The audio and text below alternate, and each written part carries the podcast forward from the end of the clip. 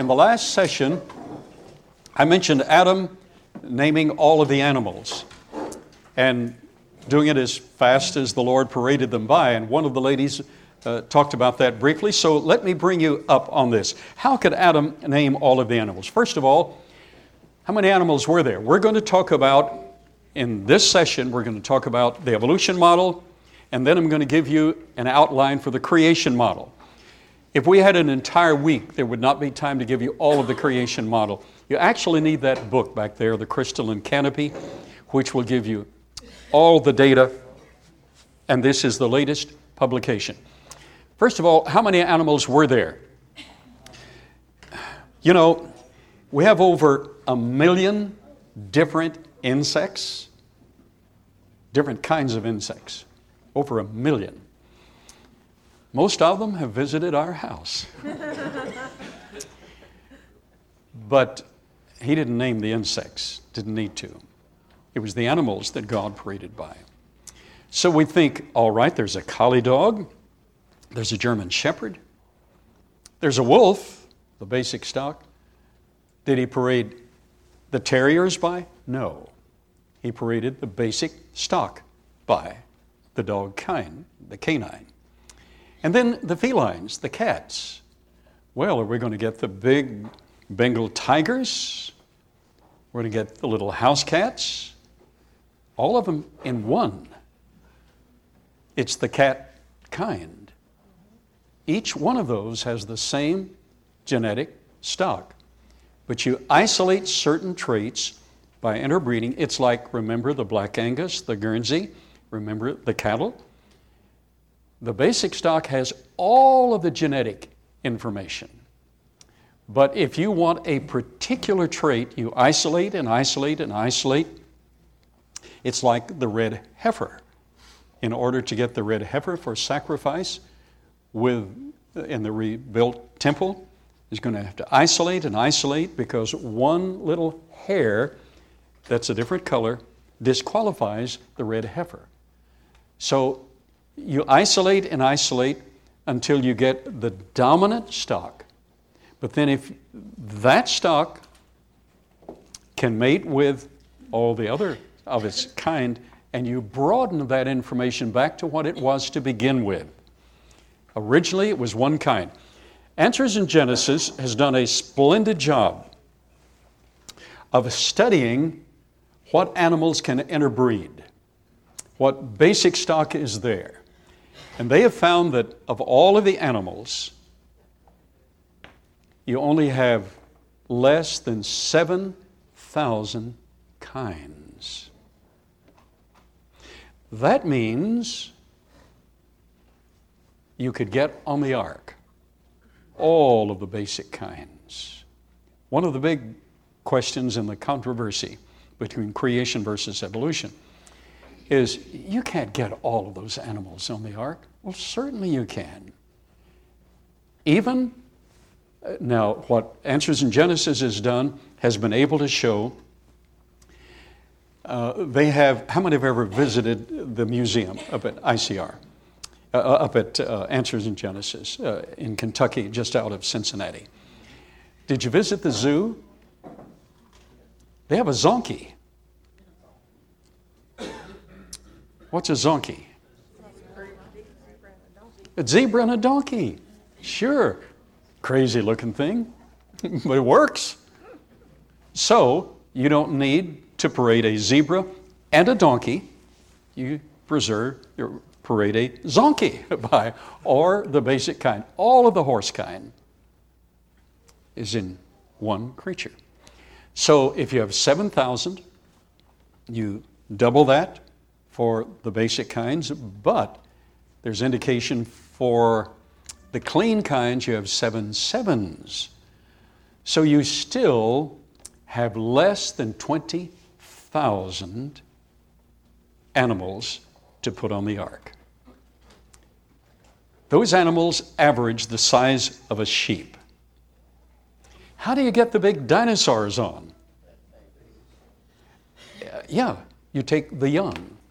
You take the young, first of all, because they have their whole life ahead of them. Secondly, because they're much easier to take care of. I was lecturing some years ago at a Christian school in the Waco area, and uh, they had all the grades there. So I described how big the dinosaurs were. What dinosaurs? Dinosaurs cover a broad range. What's the biggest dinosaur ever discovered? Okay, used to be Brontosaurus, but it's now Argentinosaurus. Argentina, they thought it was Seismosaurus, discovered out in Utah. Uh, his femur was taller than this ceiling. So why did they name him Seismosaurus? Not S I Z E M O S A U R U S, but S E I S M O S A U R U S. Why? When he walked, it shook the earth. When he walked, it shook the earth. Seismosaurus. But he's not the biggest. Argentinosaurus was bigger than that. And then they found a teenager dreadnought. They named it Dreadnought because of the big British ship Dreadnought that he dreaded none. He was the biggest. So Dreadnought wasn't quite as big as Argentinosaurus, but he wasn't full grown either. So those were the big dinosaurs.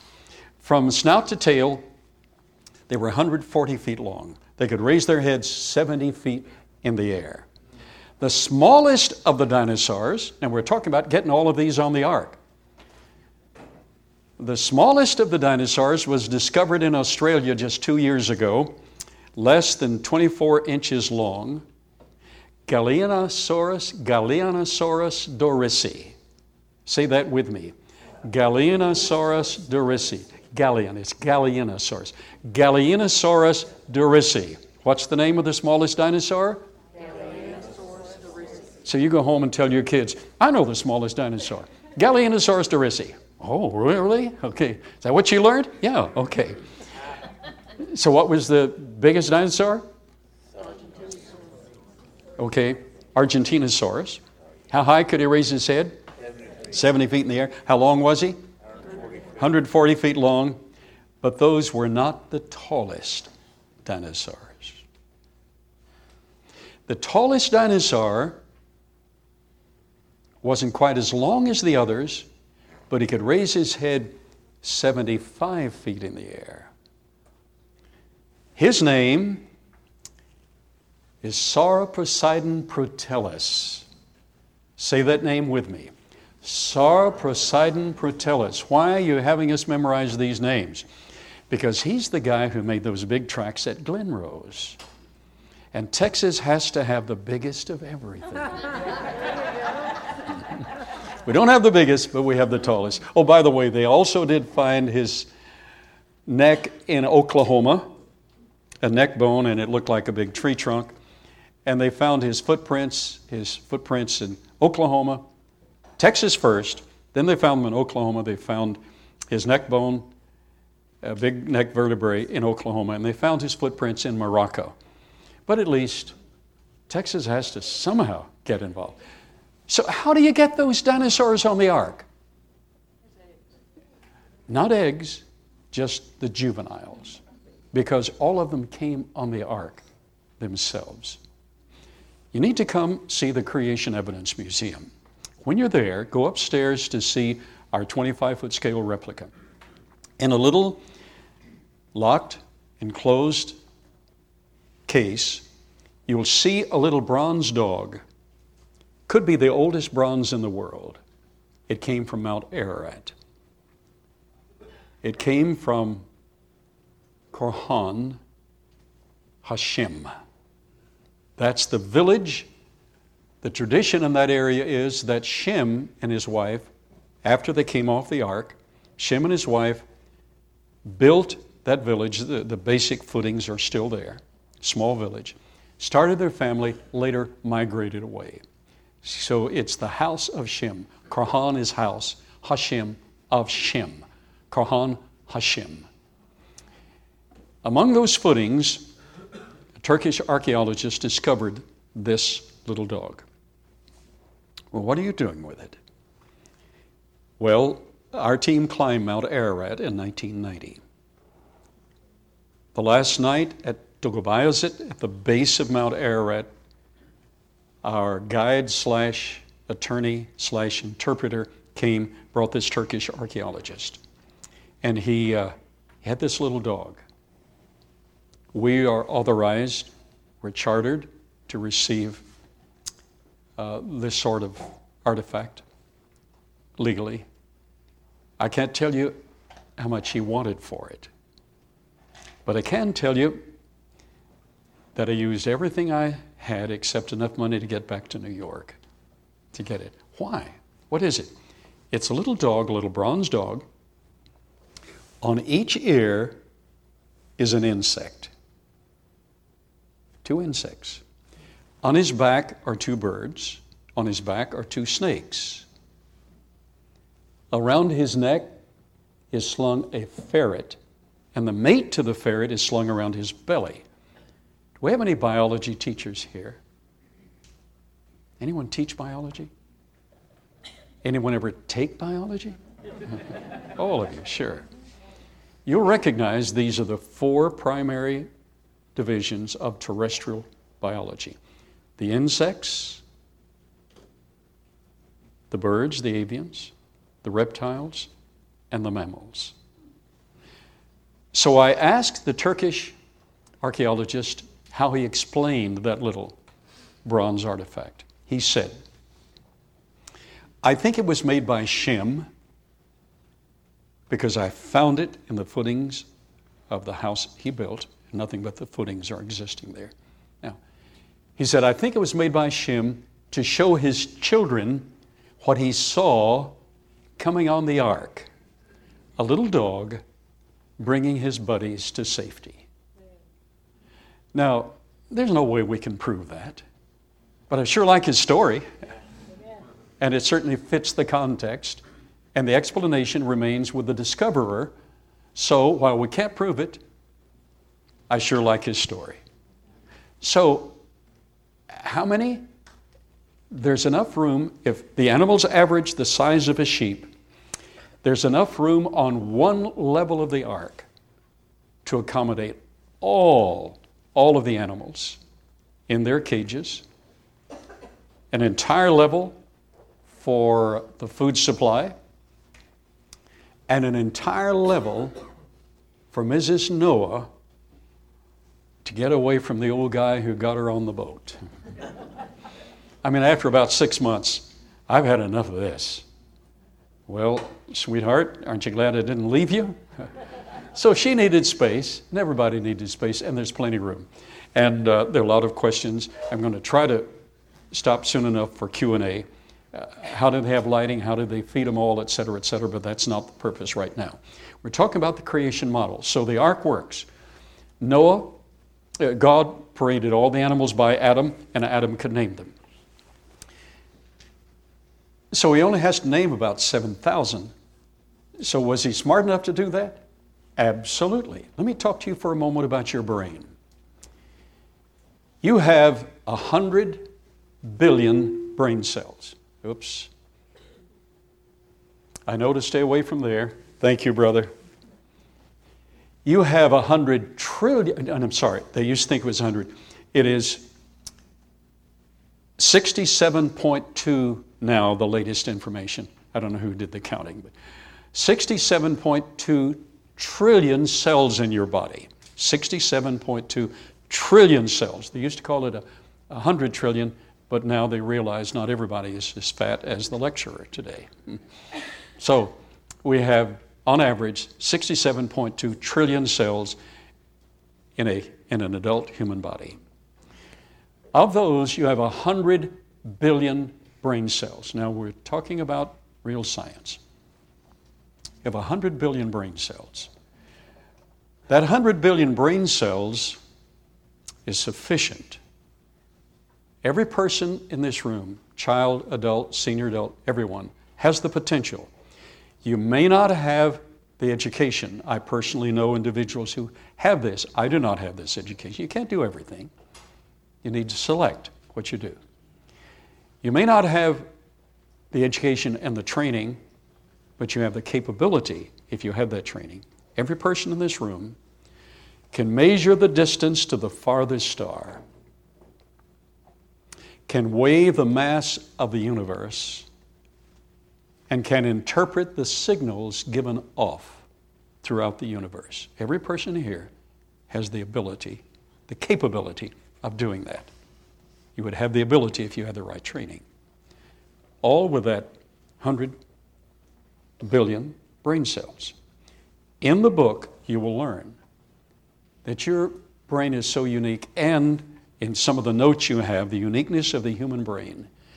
Your brain actually anticipates problems, works out solutions, gives you the inclination to perform that, all without you knowing it's doing it, all at the same time you're talking to your wife. Where did you want to stop and shop? But your brain works out when you should stop at the red light, that fella crossing over the edge that you're not supposed to hit.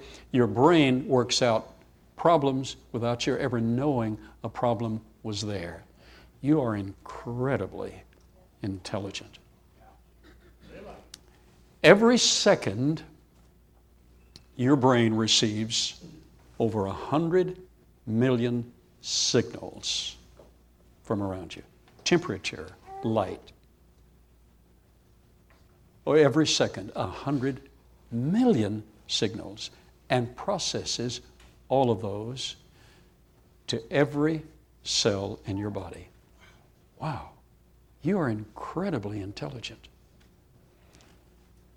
If you learn something new every second of your life, I mean, something new, something new, something new, it would take you over 3 million years to use up your brain's capacity. Something new. Something new. Something new. Over three million years. But we don't learn something new every second of our life. Most of the time, we're out to recess. It's called pizza, it's called golf, it's called shopping. That's our favorite subject in school recess. Why, sure. So, actually, we only use about a quarter of that time learning something new. So, you have to multiply that 3 times 12. So, your brain could go on for 12 million years without using up its capacity. However, that's not all the story. Are you getting all this? You lost half your brain cells before you were born. Genetically, every one of us produced 200 billion brain cells.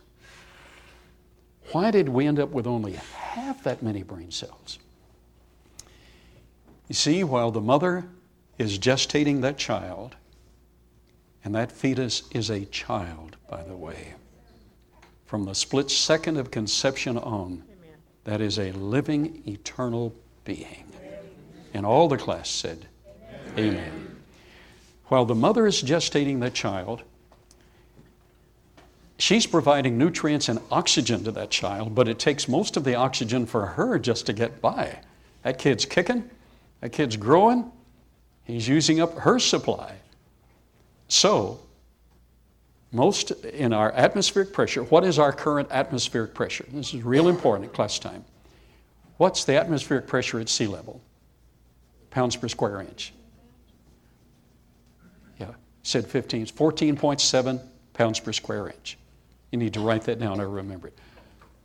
14.7 psi, we rounded off to 15 psi, pounds per square inch. At sea level, it's that atmospheric pressure that drives that oxygen into the blood plasma and permits you just to go like that and breathe. You got oxygen. You got oxygen.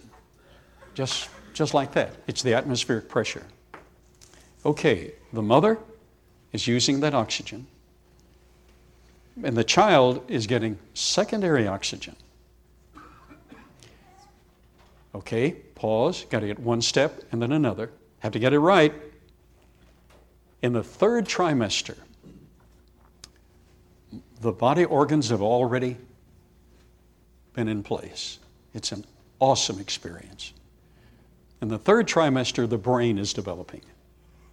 every day in the third trimester, that child's brain produces millions, not thousands, millions of new brain cells.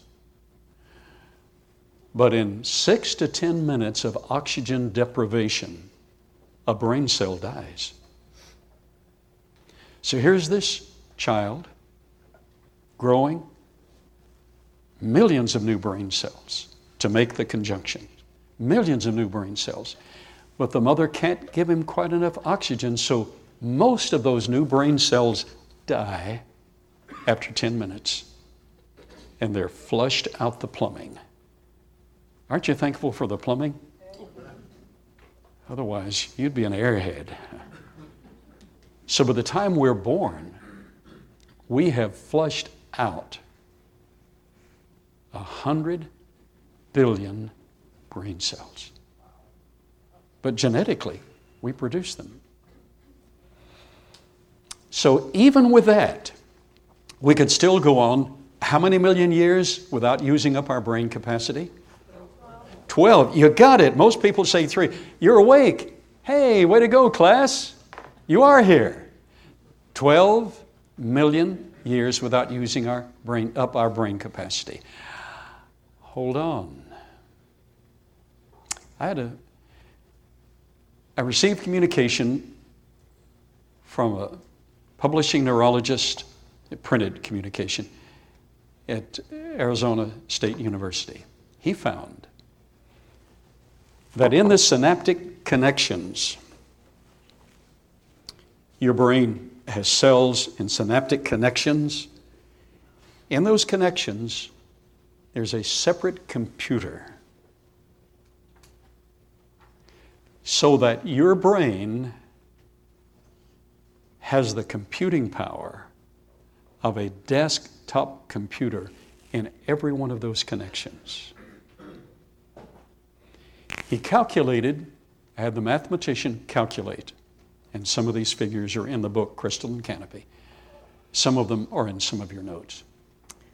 Calculated that with that computing ability in the synaptic connections between the brain cells and the rest of the computing ability, the human brain, with 100 billion brain cells, could go on without losing its capacity 10 billion quadrillion years. Please write that down. 10 billion quadrillion years. Now let's apply this to evolution 10 billion quadrillion years. That's over a billion times longer than the evolutionist believes the universe will exist. The universe is running down. It's over a billion times longer. Do you understand what I just said? You were created with a facility, not just a potential, a facility that the universe could never produce. You had to be designed by our Creator.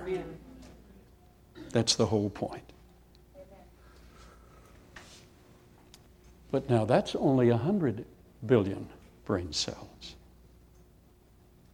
Genetically, every one of us produced 200 billion brain cells. Do you know what I just said? I just said, without saying it, that your physical brain proves that you were designed to go on forever and forever and forever and forever and forever without ever using up your brain's potential. Evolution can't hold a candle to that. If you get the facts lined up, we spent the whole last session chasing kids. But did we learn anything? They didn't get, they got the facts, but you got to have them straight. The evolutionists know how many brain cells we have. They can calculate, they just don't apply it to the point. And I used to be an evolutionist, so I understand how they think. They just don't apply it properly and line it up to show the universe didn't produce us. Given an eternity of time, the universe couldn't produce the brain that could go on for an eternity. Only God can do that. Now we got 40 minutes left. Our speaker is long winded, but we need this. This is the model of evolution. We're trying to line it up right. This is what you see in the textbook. This is the geologic column. According to that geologic column, you go from the earliest fossils in the Cambrian, you have a few trial, uh, bacteria in the Precambrian, you go from that up to Silurian. So that's called the Paleozoic era. That's called the Mesozoic era, the era of the dinosaurs. That's called the Cenozoic era up to modern times. So you see it in the textbook like that. But the leading evolutionist will admit it's not really a column, it's an oval. Class time. According to this theory, there was a Big Bang. Well, a Big Bang never, an explosion in a print shop never produced a book, didn't produce a line of intelligence. But they have to use the Big Bang, otherwise, they have to admit there was a designer. I can hardly wait till tomorrow night to tell you about Sir David Otway Ray, one of the world's most brilliant individuals, and he was a part of our team of, of scientists. By the way, not all intelligent people are evolutionists. He was originally an atheist, but God straightened him out. Another member of our think tank is Wanda Madsen, Dr. Wanda Madsen. Some time ago, uh, Dr. Madsen wrote a technical paper, sent it to NASA, proposing an experiment and they said, Why didn't we think of that? They ran the experiment in space, turned out to be one of their most productive experiments from this little girl named Wanda, Wanda Madsen. She was 10 years old when she wrote that technical paper. Her IQ is 220. The average is what? Well, 140 is gifted. The average is 100. That's the mean, 100. She's two people in one, one of the world's most brilliant individuals. And you can't make 220. 200 is the threshold. But she kept making beyond what they asked, so they finally had to give it to her. And is she an evolutionist? No. She's a born again creationist. So don't let anybody browbeat you. Okay, watch real closely. According to this theory, there was a Big Bang about 13.6 billion years ago. Trash, debris from that Big Bang, remember that concept, debris from that Big Bang, trash, settled in the arm of Orion of the Milky Way galaxy, formed our solar system and our Earth, and about 5.6, 4.6 billion years ago, the Earth was cool enough to begin to produce life forms. Now, how did it produce life? Well, no fair asking that. Is there any way to prove No fair asking any way to prove it. It just it has, has to be naturalistic or it's not scientific. Now, wait a minute. Good science got us to the moon and back. Good science produced that cell phone that you rely on. My cell phone's a computer. I have over 250 PowerPoint programs on my cell phone. So if I'm getting ready to lecture somewhere while the other fellow's speaking, I just run across my PowerPoint program right there, put it on my desk, and go up and teach the lesson. Put it on my belt and go up and teach the lesson. 250 PowerPoint programs on a little cell phone. And by the way, you can talk on those things too. So, good science produced that. But good science does not say we came from amoeba. Good science understands where the application is, but most scientists do not want to accept to give an accountability to God. Therefore, they rule him out in the very formula, and that's unfortunate. But stay with us these two days. Okay, according to that theory, 13.6 billion years ago, there was a Big Bang. 4.6 billion years ago, the Earth in our solar system was cool enough to begin to produce life forms. Those life forms were like trilobites. They graduated. This is the Precambrian, and then we get to the Cambrian and we get to the Paleozoic era, the dim, distant past, then the introduction of the dinosaurs, the Mesozoic era, the introduction of mammals, and ultimately we come to the universe realizing its own existence in the mind of one man, Charles Darwin. He's the hero of the plot not because he had superior scientific knowledge, but because he simply stated that the universe is not a result of God's creation, but the universe produced itself, and he, he had some natural selection concepts. Natural selection only preserves what is already there. Natural selection works, but it doesn't create any new higher information. Okay, watch closely. But this concept is not really a column, it's an oval for this reason. If you speak with the leading evolutionary scholars, here's what they say Whoops, what's that rat doing there? He's not supposed to be there. Well, there he is. His name is Morganucodon elroyi. He's at the Smithsonian, at least a replica of him is at the Smithsonian. When I first began excavating in Glen Rose, we found some cat prints in rock that's supposed to be that old according to evolution. And I have a habit of going on radio and television and talking and had my own television program for 11 years, had 7 million viewers when it was shown in prime time. So somebody's listening. And that little girl in Fiji was listening. Remember the first lecture this morning? What did she say? What did that little girl say? Yeah, what are those five? The professor had said there are three. Oh, by the way, I talked to the professor after class. And I said, Really? Uh, uh, well, yeah. Okay, what are those five? Time, force, energy, space, and mass. That's right.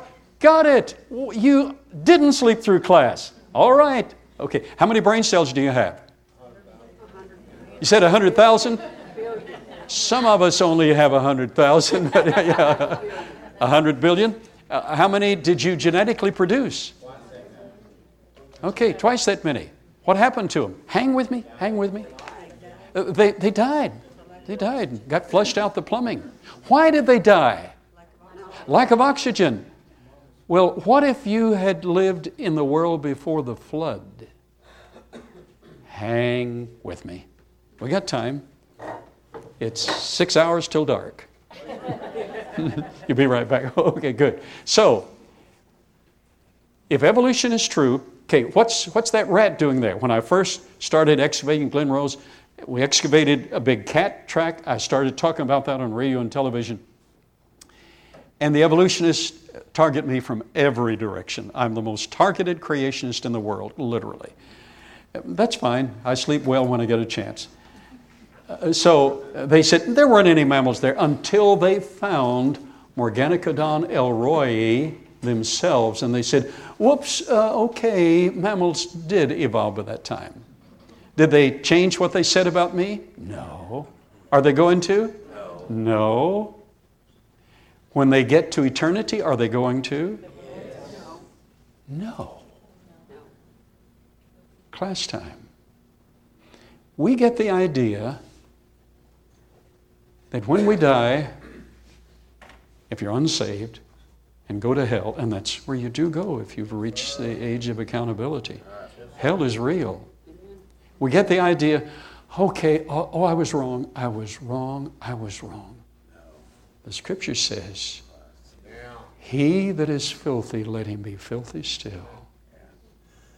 He that is unbelieving, let him be unbelieving still. That's, that's the pronouncement. Well, what about uh, Dives, the rich man? By the way, his riches didn't send him to heaven, uh, to hell, and they won't get you to heaven either. If you, well, wasn't he concerned about people? He was concerned about his own brothers and his well being, and that was all. He didn't change anything. Nothing changed. So, those that curse me and curse you, by the way, they don't just curse me, they cuss me. There is a difference.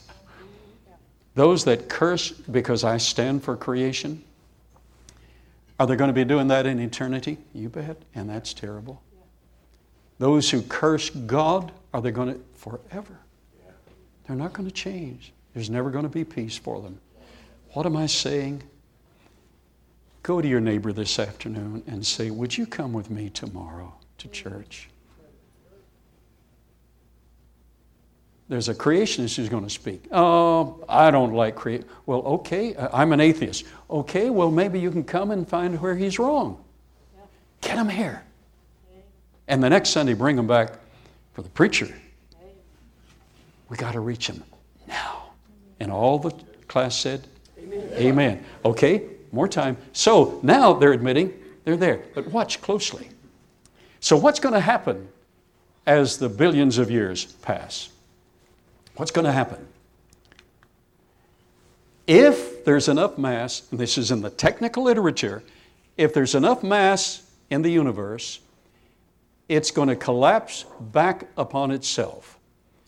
It began as a big bang, fiery explosion, and it's going to end in the big crunch. That's the technical name in the technical literature. If God didn't do it, if the universe created itself, if there's enough mass in the universe, it's going to collapse back upon itself in the big crunch. Or, if there is not enough mass in the universe, you see, the galaxies are expanding farther and farther and farther apart. Brother Andrew, I hope you use this PowerPoint a hundred times over, but don't take nearly as long as I'm taking. It's yours, it's on your hard drive. The galaxies are expanding, expanding farther and farther apart. So, if they get so far apart that they cannot collapse upon each other, the universe will die in the big freeze. That's hot, that's cold. It'll lose energy to the point where there's absolute zero, nothing moves, big freeze. Or, if it's pretty well balanced, so that it's not going to collapse back upon itself or freeze from lack of energy, it's going to die in the big fizzle because of the second law of thermodynamics entropy. Everything's running down and it's not rewinding. Class, what did I just say? The basis for evolution is there is no hope anywhere. Nobody's going anywhere. You better get all you can because this is all you're going to get. You better live it up now because there's nothing after this. If evolution is true. That's the reason we Christians are targeted. We creationists are targeted academically. You can hold tenure at all major universities in the world and be an atheist. You can hold tenure and be a Buddhist, an Islamist. Nobody can do anything about it. But if you are an outspoken Christian creationist, even with tenure, you can be fired. Why? Because we have hope. And we offer hope. We know the Creator. One of the lectures I considered giving, but I had to build a foundation, was can we identify the Creator? Yes, we can. Scientifically, yes, we can. There's a short three page lesson in your notes on identifying the Creator. The full lecture takes three or four hours to give. We, we know the Creator. We know who the Creator is. But that's not all. We can know Him personally. Amen. And we can spend eternity and we can know our loved ones. And we can see Grandma and Grandpa.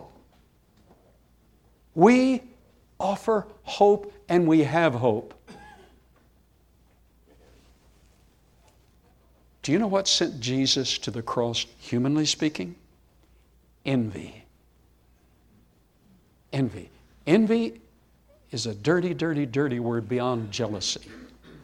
Jealousy is you've got something, I don't like it, and I want it. But envy is you've got something I don't have, and I'm going to destroy you and it too. That's envy. Humanly speaking, that generation crucified Jesus. He was crucified by the determinate counsel and foreknowledge of God. We know that. But they envied him because he said, I know the Father. The Father and I are one. And he performed the miracles to show it. And he showed them what was wrong with themselves. And they envied him. He's got something. Not only do, are we jealous of it, we're going to destroy him because we can't have it. Jealousy is, you got something, I'm going to get it if I can. Envy is, you got something, I'm going to destroy you and it because I can't have it. Okay. We're targeted because we know who the Creator was. We can know Him. We offer a future, even we offer it to them. But you know what their answer is?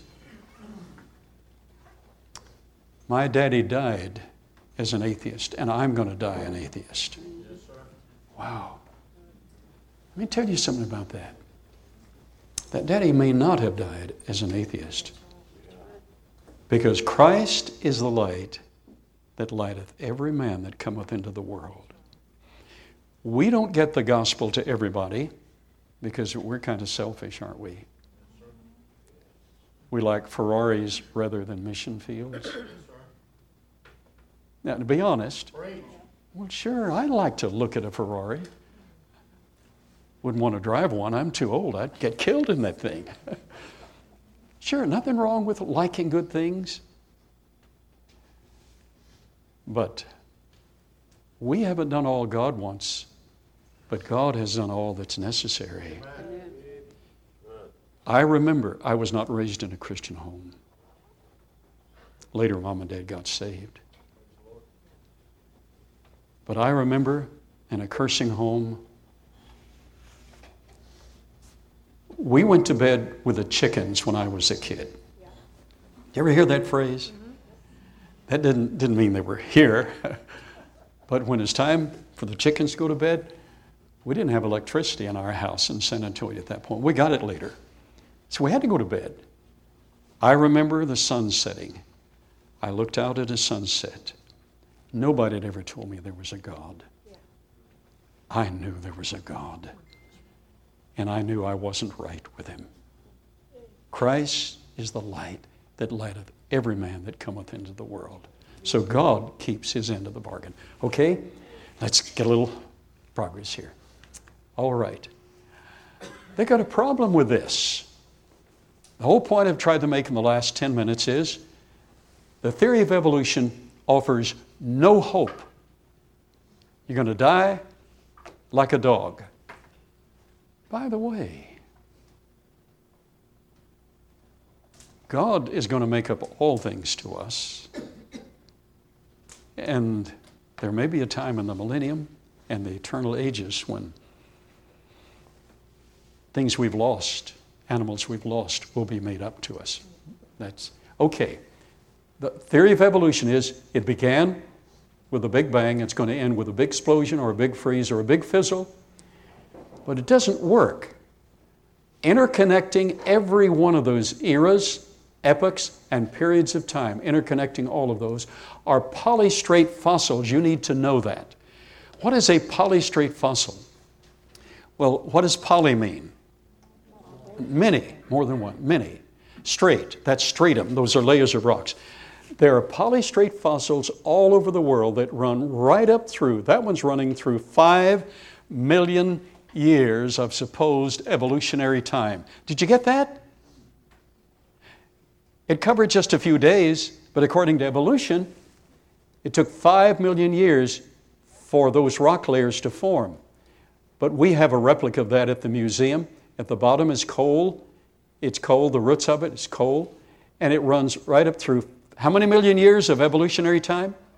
Five. But it really took just a few days because every 12 hours you have a new layer laid down because of the effect of the moon. Polystrate fossils interconnect all of these so that everything is young, it's recent. Watch. In every one of these geologic columns, geologic periods, have been found human artifacts that were left in a flood. In every one of them. In sedimentary deposit, sedimentation, sedimentary deposits can only form by water mixing the mud, having the right chemicals, water being drained off, and then it hardens like the concrete on our parking lot out here. And every one of these layers has been found man made artifacts. We have at the Creation Evidence Museum eight of these. We have in one place more artifacts found in the geologic column where man is not supposed to be, more than any other entity on earth. You need to visit that little old museum, the Creation Evidence Museum. And by the way, it was established as an arm of a local independent fundamental King James Bible believing Baptist church.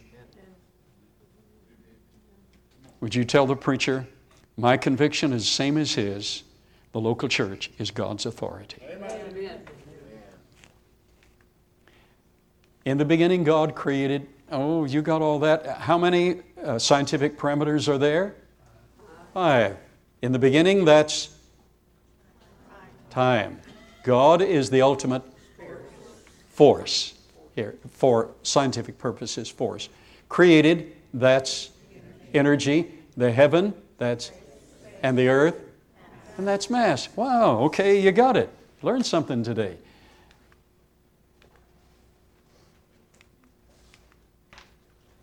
I like this because the outline in the back indicates that our earth is very special and it's being carried close to the heart of God. And the Spirit of God moved upon the face of the waters, and God said, Let there be light, and there was light. Is that scientific? Can you listen real fast?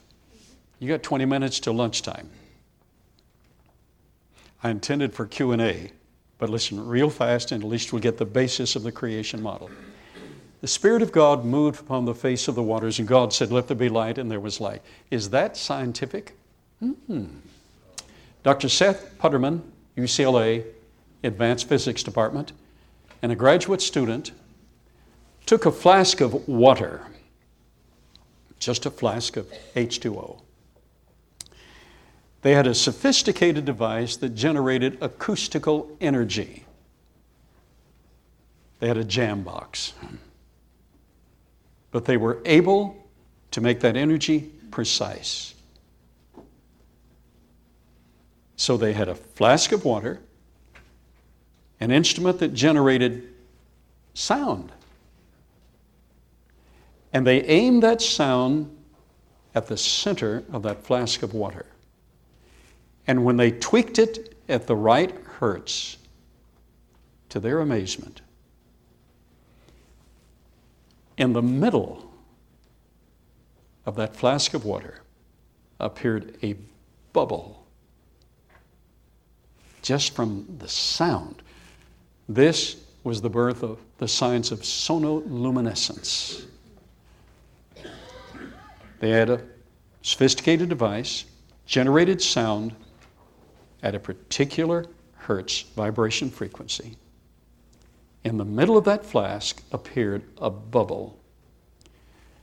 That bubble heated. Later, they measured. What I'm going to tell you, I wouldn't have believed it were it not in the technical literature, but it is. It heated to 100,000 degrees Fahrenheit and self insulated. And the flask didn't explode. You understand what I just said? That sound produced a bubble that heated to what temperature? 100,000 degrees Fahrenheit. It's pretty hot, but it's self insulated. And from that, in all directions, radiated full spectral light. Wow. And the Spirit of God moved upon the face of the waters, and God said, Let there be light, and, and, and there was light. Oh, but that old book is a religious book. Oh, it gives the way to God, but it builds a foundation scientifically that if we know enough, we cannot, cannot refute. So not only is verse 1 scientific, verse 2 is scientific. Wow. Hold on to that old book. Amen. Okay, and, the, and there was light. God saw the light. God can see, by the way. That it was good. Verse number six, and God said, Let there be a firmament.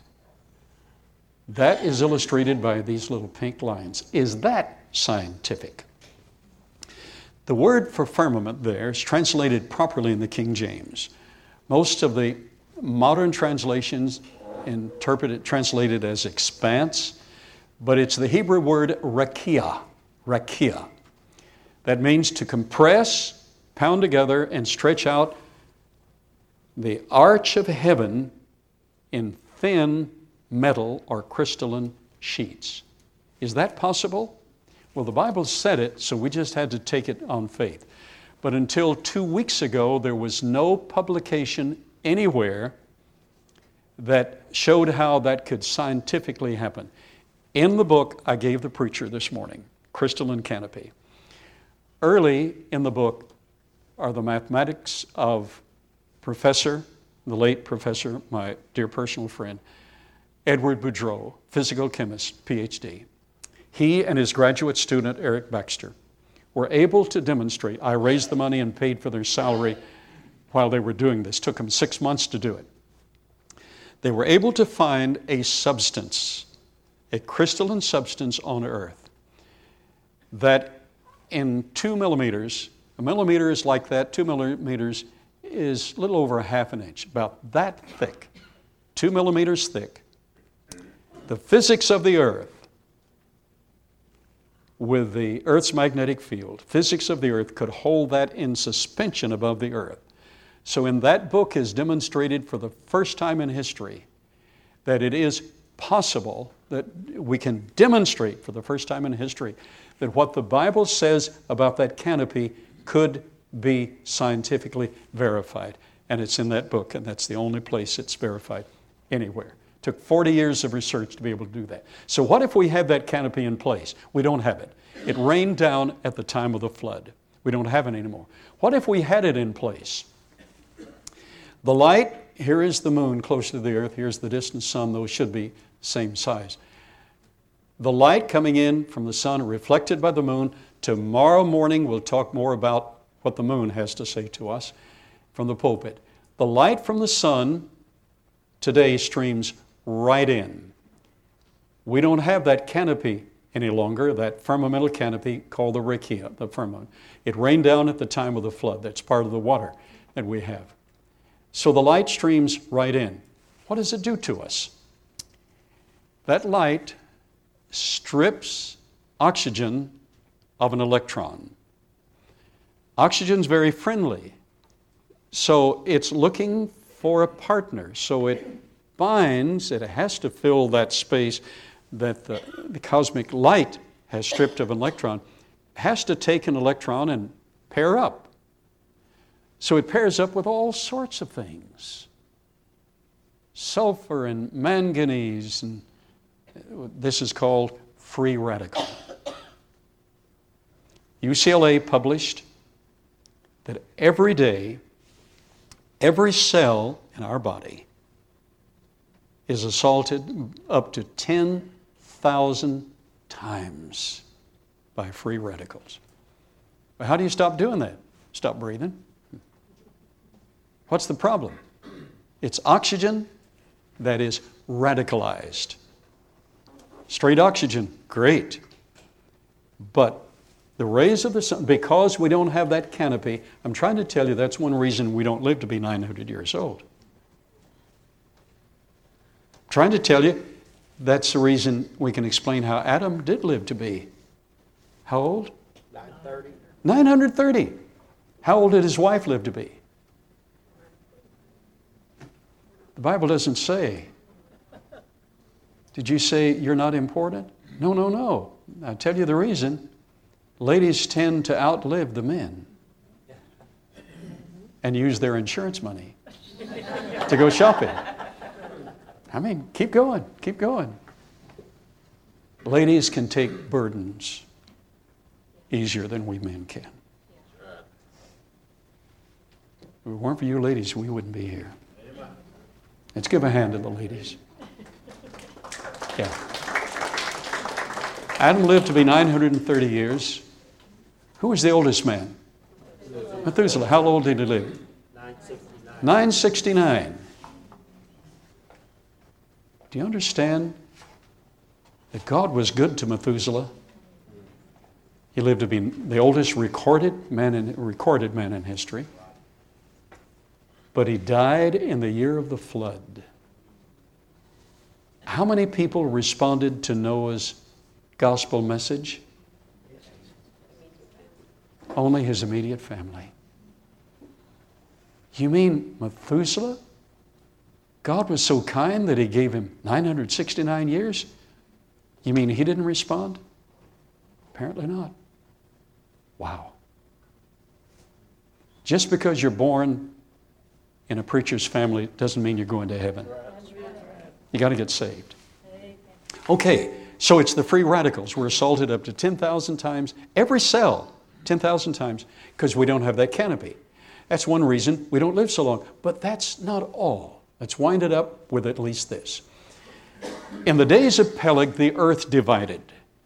Geophysicists have found at least two disruption areas inside the globe, at least two, where there was a there was universal or global um, meltdown, radioactive meltdown. One of those could be explained as the initiation of the flood.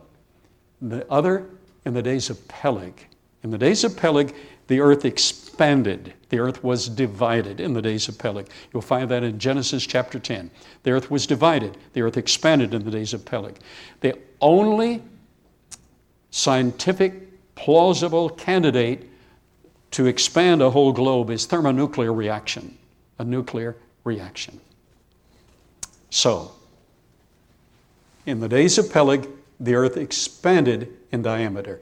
It is wider now than it was before the flood. Today it's about 5%. It's like that to that. That's pre flood illustration of the globe. The last moments. What difference would that make if the earth were smaller in diameter? We know that the oxygen ratio was higher. What's the oxygen ratio now? 14.7 is the atmospheric pressure, right? Oxygen is 21% on good days in the country. But in our metropolitan areas, the percentage is smaller, but we calibrate by the 21. So 21%. We have evidence with, uh, in certain fossils that would hold bubbles of air. That we had about 25% oxygen before the flood. Want to get this in closing. So we had, today we have 14.7 pounds per square inch. We have 21% oxygen. The oxygen level was about 25%, not 21, it was slightly higher. But the atmospheric pressure, if you shrink the globe back 5%, physics take over. You maintain the same mass, but you shrink the volume, you compress the volume. Uh, I'm sorry, uh, yes, uh, you uh, maintain the same mass, but you compress the volume. That will give you slightly greater gravitational attraction. Are you with me? Last few minutes. That would pull the atmospheric pressure down to 24 psi. You getting this? It's all in the book, the crystalline canopy. What's the atmospheric pressure now? 14.7. What's the oxygen ratio? 20, 20 it's 21. Pre flood, the oxygen ratio would be 25, but the, if you shrink it 5%, shrink the volume, maintain the same mass, the gravitational attraction brings it to 24 psi, an increase of just 8.5. Now that's amazing. Oh, that's, that's amazing. Because at 22 psi, the entire blood plasma becomes saturated with oxygen. Today, it's only the hemoglobin in the blood that picks up four oxygen molecules. Every hemoglobin molecule picks up four oxygen molecules. But if you had a world with sufficient oxygen that was not radicalized because you had a canopy filtering out most of the shortwave radiation, are you there? Are you with me? And your entire blood plasma became saturated with oxygen. Let me show you what would happen. You know why my wife is not here today? She's praying for this meeting. She's here because she's not here because she's a universal reactor. She can't get near anyone with a perfume. She'll collapse. She was down to skin and bones. I'd had her to 17 specialists. I took her to Dr. William Rea, and he said, You're going to lose your wife. And I said, I'm doing research on hyperbaric oxygen. What I really was saying, I'm doing research on the pre flood world. because we, hyperbarics, what's hyperbaric? Greater atmospheric pressure. So I said, Can you get her into a facility where she can take hyperbaric oxygen treatments? And he said, Well, I don't know what good it'll do, but sure, I'll arrange it. So we arranged with Texas A&M Dr. William Fife was the head PhD over that. She had 22 treatments. She would go inside, I would go in with her. We had to pay for hers. He let me go in free because he wanted to know what was going on at the museum. so uh, they had a special helmet with an apron that fit like that, special line of oxygen. So they would put her under two atmospheres of pressure. Pre flood world was not quite two atmospheres, but two atmospheres work real well. Give her 100% oxygen for a short time so the body could assimilate that. Now, we didn't have 100% oxygen before the flood. We had what ratio of oxygen? 25. But they need a quick fix. So, one day, uh, so she was taking the treatment, she was feeling better. It was detoxifying her body.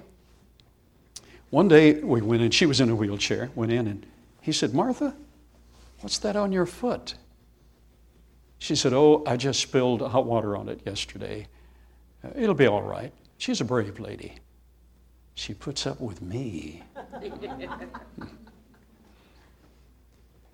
How would you like for your husband to be the most hated creationist in the world and for people to cuss him? Yeah. And I just take and say, Well, you want to talk? No, we don't want to talk. Uh, anyhow, but the wife feels it, the kids feel it. I feel it too, but that's beside the point. Anyhow, so my wife said, I just spilled hot water on it. It'll be all right. He said, That's an oozing wound. He said, We'll take care of that. Now, how many medical doctors do we have here? How many nurses? Good. I'm glad you came. Need you. Okay. How long does it take, if a person's in good health, how long does it take for an open wound to heal on average? Right. And, and how, if it's uh, surface or if it's full incision. But on average, how long?